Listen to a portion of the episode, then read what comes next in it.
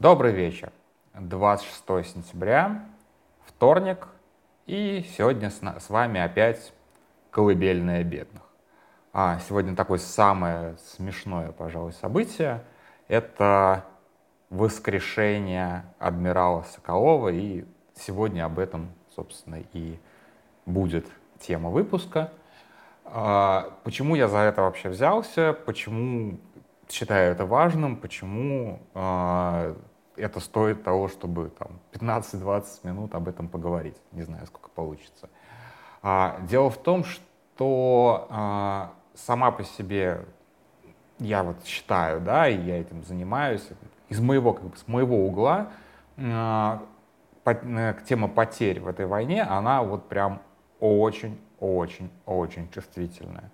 И тема серьезных потерь, да, не обязательно количественно, но и в том числе качественно, это тоже очень и очень важно. И это то, что это то слабое место на самом деле э, в, вообще в, как бы, во всей стратегии России. Потому что Россия э, уже много раз как бы, такое было, что войны прекращались не потому, что они там были успешными или неуспешными, затяжными или не затяжными, а просто потому, что они становились ненавистными из-за э, высоких потерь. И, в общем-то, здесь привлекать каждый раз внимание к тому, что погиб очередной, тем более высокопоставленный офицер, это значит, все, никто не защищен, все одинаково, все одинаково смертные, это, в общем-то, аксиома, но на этой войне все одинаково под ударом, наверное, как бы прям серьезно, как бы серьезная проблема. Вот. И не то, чтобы мы ее прям эксплуатируем, но вот как бы мы, медиазона, а, считаем это очень важным, и наш проект очень важным, и наш проект имеет, в том числе имеет абсолютно антивоенное измерение, потому что мы стараемся, мы хотим показать, сколько реально людей погибло, а, без вот этих вот очень странных цифр, которые берутся, ну, не сказать, что совсем уж с потолка, ну, близко к тому, что с потолка, и в них как бы, в них мало кто верит, да, потому что там, когда, ну, то же самое про украинские потери, мы, как бы я уже об этом рас, рассказывал, когда какой-нибудь э, э, залупец из Госдумы или там из э, коллаборантов говорит, в Украине погибло там уже 500 тысяч украинцев во время, на, на войне погибло. Ну, блин, чувак, как бы 500 тысяч — это серьезная прям доля населения. Это было бы не просто заметно, это было бы просто как бы, это была бы катастрофа. Катастрофы нет. То есть, конечно, погибших много, да, погибших украинцев очень много, но 500 тысяч, ну ты хватил. Ну то есть как бы это вот как люди, которые показывают, что они поймали самую большую щуку, самую большую рыбу. Так вот, по поводу большой рыбы. А, сегодня коллегия Министерства обороны пришлась как вот просто как никогда кстати, а может быть она и была затеяна под это. А, и на этой коллегии э, Министерства обороны показали, собственно, вот этого генерала Соколова, ой, адмирала, простите, Соколова, что он жив, легитимен, сидит в своем кресле. И э, Осинтеры уже посмотрели, что вот это вот белое кресло, которое там некоторые начали говорить, что это больничная кушетка. Нет, это реально его кресло. Такое он не первый раз в нем. Или он всегда на больничной кушетке. Это как бы его кабинет или очень тщательная реконструкция его кабинета. То есть как бы э, демонстрировалось не только сам адмирал, да, но и его кабинет, который типа не пострадал во время удара. Здесь как бы здесь все, все очень важно. Как бы каждая деталь очень важна. Этот прием используется не первый раз. Начнем с того, что я еще вчера такой думаю, когда там э, а, украинская разведка сказала, что все, вот э, адмирала мы, мы, мы поразили э, в самый кабинет. А я еще тогда думал, блин, вот придется сейчас же на Черноморском флоте делать какую-нибудь там торжественную линейку или еще какую-нибудь такую хрень постановочную, где этот адмирал вот просто присутствует. Потому что э, просто показать его «я жив, я легитимен», ну так вот как бы, ну, это совсем уже вестись, да, то есть как бы а, опровергать вот так вот в лоб, это, ну, для них не камельфо. Они не могут вот просто сделать, а, что чувак запишет кружочек, условно говоря, в Телеграме, и, там, я жив, я легитимен. Это должно быть какое-то мероприятие, в котором он как бы участвует, типа как нормальная жизнь продолжается. Поэтому эта коллегия Минобороны вполне могла быть под, действительно приурочена под развенчание слухов. Что на самом деле произошло? А, штаб Черноморского флота действительно поразили. Поразили очень, очень успешно с точки зрения, по крайней мере, с, по виду со спутника. Попало не меньше двух, скорее всего, три ракеты. Они говорят, что там было пять э, ракет, или пять ракет уничтожено, одна прорвалась. Там явно не одна ракета точно. А, разрушения прям очень серьезные. А, Минобороны согласилась так вот, типа, с тем, что пропавший без вести один человек, про раненых, погибших ничего, по-моему, вообще не сообщили. А, или сказали, что какое-то количество людей ранено, не, не называя цифры. И на этом типа все. А, что произошло на самом деле, и был ли, например, экипаж на а, этом большом десантном корабле «Минск», что, о чем сейчас опять же утверждает разведка украинская, мы не видели ни одного некролога. Некрологи моряков мы бы заметили. Ну, как бы, то есть, и не только мы бы заметили. И у нас же, в общем-то, есть приличное количество конкурентов, коллег-конкурентов, которые тоже следят за некрологами. Ни одного морячка свежего, условно говоря, не появилось. Извините, опять же, у нас достаточно циничная уже терминология в этом плане. Вот. Нет пока моряков. Опять же, это ни о чем не говорит. Это не значит, что их не было.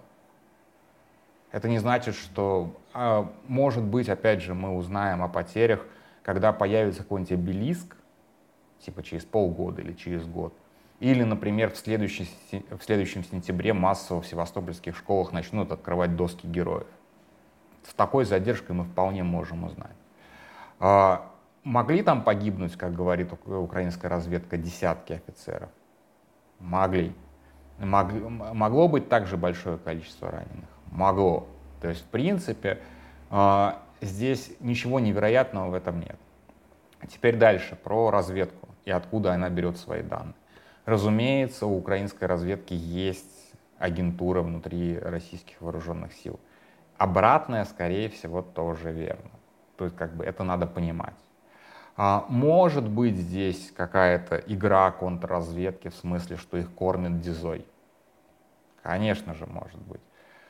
Правильно ли то, что а, разведка, получая информацию от своих источников, тут же сливает их в паблик? Ну, как бы здесь остается только думать, что типа они как бы, они знают, что они делают. Ну, то есть я бы, например, не стал этого делать, потому что э, это и источник палит, это и как бы вероятно, да, это и вполне такая ну, шанс на то, что тебя просто разводят, скармливая неверную информацию. Вот это вот все как бы вполне может быть. Что могло на самом деле случиться? Это моя версия, я на ней не, не настаиваю. А, что каким-то образом у а, действительно у украинской разведки есть информация по числу, то есть по количеству, но не по званиям, по количеству, но не по качеству. То есть про 34 офицера, или сколько там они называли, вполне может такое быть. 34 пострадавших, не обязательно погибших. Вот. А, кто им туда приплюсовал плюс адмирала, на каком этапе возникла эта информация, они там сами сейчас будут разбираться. Вот. Но адмирал скорее жив, чем мертв. А, теперь к приему демонстрации. А вот, такую, вот такой способ показать, что человек жив и легитимен, на самом деле использовался в самом начале войны. Помните, в начале войны Шойгу исчез и не появлялся несколько недель, причем таких ключевых недель, когда прям ну, каждый день войны был вот просто, ну, как бы шоковым, да, потому что и было понятно, что все, как бы, что вторжение развалилось, что, в общем-то, никуда российские войска не двигаются, что эта война, в общем, провалилась с самого начала. И очевидно, что как бы Шойгу и Герасимов, возможно, как планировщики этой войны, ну, видимо, должны понести как минимум какое-то вот карьерное или административное наказание. их не было. Их не было достаточно долго.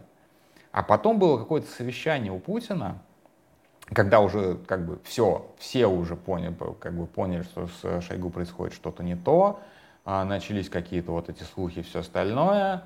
А, и было совещание у Путина, где не просто Шойгу был вот на этом большом его экране, не личная, то есть встреча, а вот эта встреча Путина с телеэкрана. А, и там он как бы в углу появился Шойгу, и оператор прям специально наехал, ну как бы зу, отзумился прям на, на Шойгу, что вот, посмотрите, вот он, живой, легитимный, настоящий, все еще министр обороны. Вот. Ну, сейчас, как бы, спустя уже почти полтора года мы знали, что, э, знаем, что Шойгу не только сохранил свое место, но и, наоборот, укрепил свои позиции, выиграл в жестокой, кровавой э, мясорубке э, драку с э, своими оппонентами, Пригожиным и, возможно, Суровикиным. Да, по поводу Суровикина. Вот как раз вопрос, где Суровикин, для меня был гораздо более а, даже важным, чем а, где вот этот вот адмирал Соколов, потому что Суровикин, у него должность главком ВКС, и вообще-то он там тоже, как я не помню, он замминистра обороны был или не зам, но в любом случае он должен был на таких же совещаниях всегда присутствовать. И вот с момента, когда произошел, собственно, а, произошел бунт Пригожина, а, он исчез. Он исчез из вот этих вот всех регулярных генеральских посиделок, и его не было. И он с тех пор туда так, за, этот, за этот стол его так и не вернули. И это был прям явный признак того, что с человеком что-то не то. Держали ли его действительно на подвале, как рассказывали всякие источники? Я скорее думаю, что да.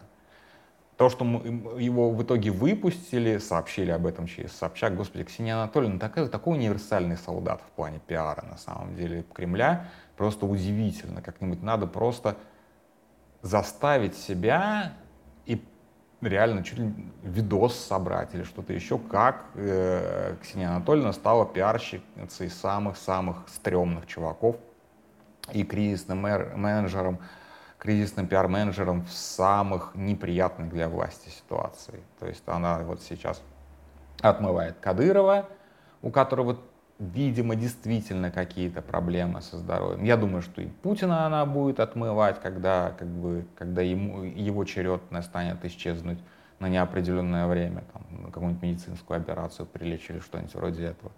Но, в общем, в любом случае, с Шойгу что случилось в начале войны? Скорее всего, он был в запое. Вот моя версия самая простая. Он был в запое. А потом его из запоя быстренько вытащили, отмыли, причесали и посадили. Вот как бы он там ни слова не сказал на этом совещании. Как бы он был не, не в состоянии говорить на тот момент. Вот, то есть, когда его военная вот эта вот авантюра посыпалась, он был в запое. Ну, это моя версия, опять же. Вот, что случилось с этим адмиралом? Скорее всего, его просто не было на работе. Вероятнее всего. Или действительно его кабинет находится в таком месте, где, куда там не такие мощные ракеты, чтобы разрушить такое основательное здание. То есть, как бы, выходит у него кабинет на внешнюю сторону здания, и все, он бы не пострадал вообще в любом случае. Вот. Я не думаю, что у него окна во двор его кабинета. Ну, как бы я вот знаю только, как бы, устройство только одного здания власти досконально — это здание, э, где сидит самарский губернатор, и вот как бы в кабинете 301 или 302 сидел самарский губернатор в мое время. И окна у него выходили очень классно, у него окна выходили на Волгу и на такую большую площадь. Угловой кабинет с самым красивым видом. Ну, разумеется, я думаю, что адмирал, адмирал Черноморского флота не стал бы себе а, делать кабинет с а, видом на мусорку на помойку во внутренний двор. Ну, то есть, как бы очевидно. А там в основном повреждения со стороны внутреннего двора. Вот такой вот мой краткий асынт, извините. Вот. А, то есть, в принципе, как бы не попали, не попали, ничего страшного. Как бы адмирал Черноморского флота, это на самом деле не, не супер ключевая история, а, фигура во всей этой истории. Как бы, в конце концов, война еще не закончена. Вот. Так что вот такой вот кризисный пиар у Министерства обороны. Чуть появляется какой-то слух, они они его опровергают, они вынуждены его опровергать, потому что это очень, очень чувствительная и болезненная для них тема. Далеко не все они могут опровергнуть, разумеется, что-то им приходится признавать. Ну и напоследок скажу о том, что на самом деле украинская разведка, несмотря на то, что вот здесь она облажалась, или как бы ее облажали, условно говоря, а, по по вот этому конкретно адмиралу, я могу сказать, что, как правило, то, что они сообщают по результатам каких-то ударов, это на самом деле почти всегда оказывается правдой. То есть, э, например, вот мой любимый пример, это, конечно же, мой как любимый, самый скорбный, наверное, пример, это удар по Макеевке на новогоднюю ночь. А, тогда источники, по-моему, нет, или все-таки Минобороны признала гибель 80 там, с чем-то человек, на самом деле погибло за 150. А, сколько было ранено, неизвестно. А, разведка говорила про, украинская разведка говорила про 200 человек, и вот их цифры гораздо ближе к реальности. При том, что тогда разбор завалов даже не начался, они сказали примерную цифру, учитывая, сколько людей там находилось из силы взрыва. Они прикинули, Конечно же, никакой точной цифры там в принципе не могло быть. Они прикинули, они оказались правы. Потом был еще один такой удар, я, честно говоря, не помню, сейчас не могу вспомнить, по какому именно командному пункту. Может быть, это была 20-я общевойсковая армия, а может еще что-то. И они э, в заметке об этом тоже написали, столько-то офицеров погибло, столько-то там э, не офицеров. В том числе назвали три фамилии. Там, Иванов, Петров, Сидоров. А, и мы в течение времени подтвердили Иванова, Петрова и Козлова, а Сидорова не подтвердили до сих пор. И вот погиб этот Сидоров, или Сидорова перепутали с Козловым, ну я сейчас все фамилии условно, естественно, непонятно. Ну то есть как бы точность украинской разведки иногда бывает очень высокая, поэтому я не призываю вас верить, я вообще не призываю вас никому верить, особенно как бы когда речь идет о воюющих сторонах но как минимум прислушиваться к таким вещам на самом деле стоит. То есть если Россия в своей военной пропаганде врет абсолютно всегда, я не помню ни одного случая, когда что-то сказано украинской, э, российской стороной подтвердилось. Вот как бы можете мне написать как бы в реплаях, где я не прав. То есть это всегда какое-то так, такое преувеличение. То есть подбили один танк, пишем, уничтожили 100 танков подбили там один самолет, уничтожили целый аэродром. Ну вот это вот все. Вот. Хотя последнее время, опять же, у них появились какие-то видосы, где действительно показывают ну, некоторые достижения, скажем так. Недавно вот, э, ланцетом, который не мог в принципе да, теоретически долететь, вроде как под кривым рогом повредили самолет. Это вообще удивительная история. Скорее всего, скорее всего это правда. Вот. Хотя, в общем-то, ланцеты не знаю, это какой-то супер апгрейженный ланцет. Ну, в общем, есть какие-то вот такие вот чисто нюансы, когда что-то с российской стороны иногда подтверждается, но с украинской стороны подтверждается гораздо чаще. Но это не значит, что надо вот принимать сразу же на веру и бежать, размахивая по, по, по всем соцсетям э, э, фоточками, кричать, вот, вот, смотрите, смотрите, смотрите, целого адмирала завалили. Да не так это важно, во-первых. А во-вторых, просто подождите пару-тройку дней, как бы обломки разберут, дым рассеется, там видно будет. Мы подтвердим, а если мы не подтвердим, то, соответственно, еще как бы коллеги-конкуренты найдут, подтвердят, докопаются. Извините, опять же, за глагол в этом контексте. И все, как бы, всю информацию вы получите. Просто не в режиме онлайн, а в режиме тщательной, последовательной проверки. Вот, собственно, как бы так работает, так работает журналистика во время войны. Все надо перепроверять, ни зачем не нужно метаться. Нужно просто немножечко подождать. На этом все. Спокойной ночи.